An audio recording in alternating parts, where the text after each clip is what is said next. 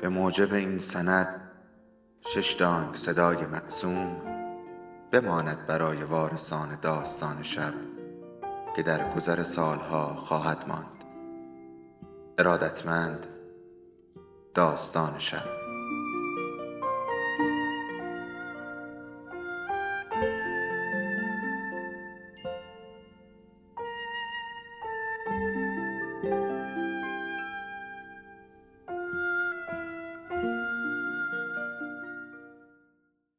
یکی بود یکی نبود.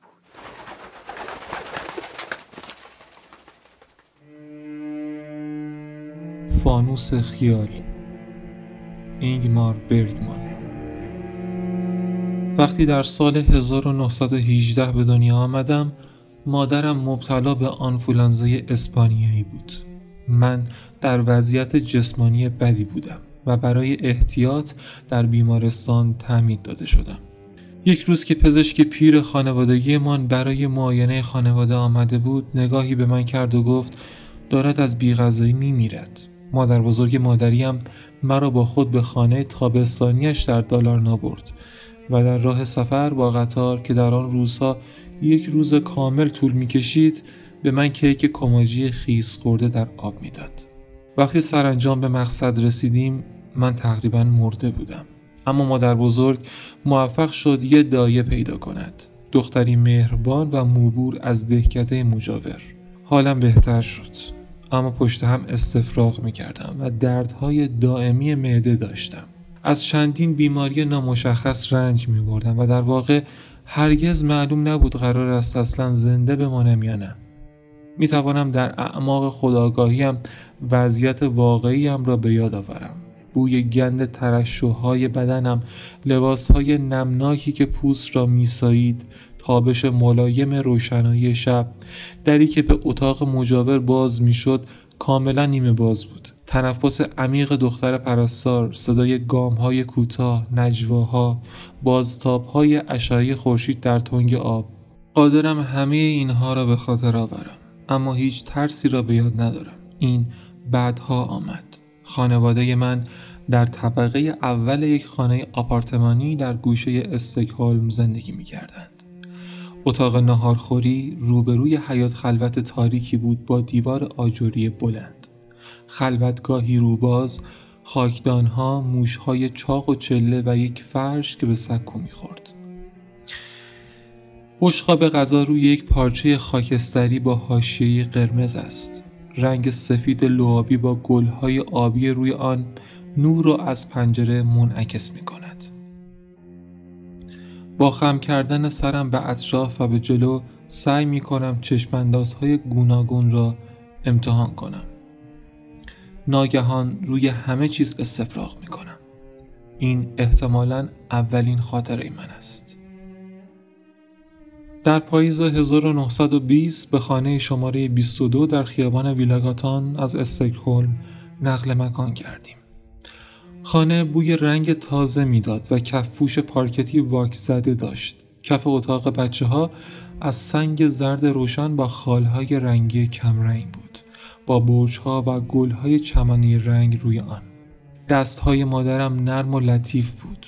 او زمانی را صرف قصه گفتن برای من می کرد. پدر یک روز صبح وقتی از بستر برخاست با صدای بلند فوش داد. دو دختر روستایی دالارنا آشپزخانه را سر و سامان می‌دادند و اغلب آواز میخواندند یک همبازی همسن من در سمت دیگر اسکله زندگی می‌کرد او را تیپان صدا می‌کردند دختری شاداب و جسور بود ما خود را با هم مقایسه می کردیم و تفاوت‌های جالبی می یافتیم. یک بار کسی ما را دید اما چیزی نگفت.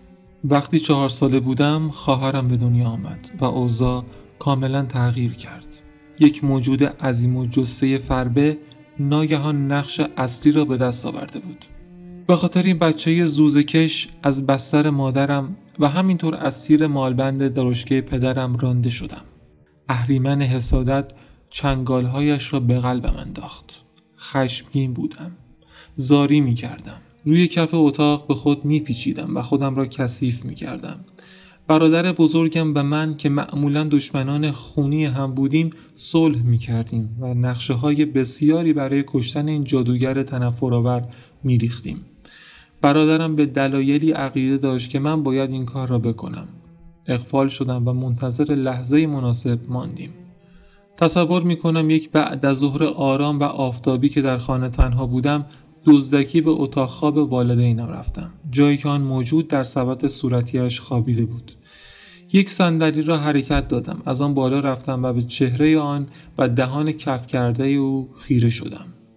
برادرم دستورهای روشنی به من داده بود اما من درست نفهمیده بودم. به جای فشار دادن گلوی خواهرم سعی کردم به سینهش فشار آورم. بیدرنگ با جیغ کرکنندهی بیدار شد. با دست دهانش را فشار دادم و چشمهای آبی کمرنگ او لوچ و خیره ماند. یک قدم جلو گذاشتم تا نیرو و موقعیت بهتری داشته باشم.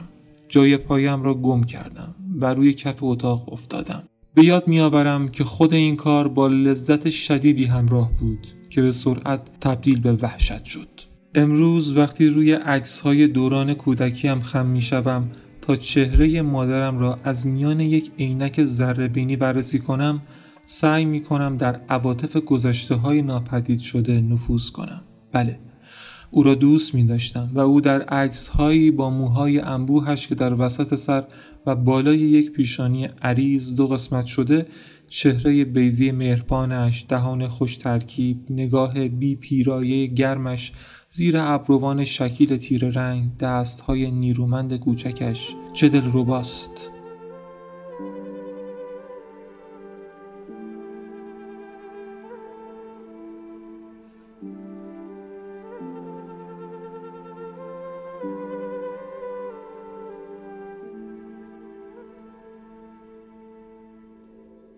داستان شب بهانه است.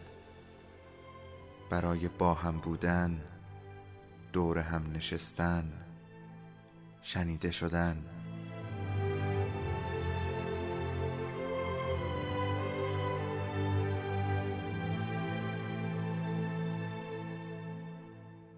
صدای افسانه ها رو میشنویم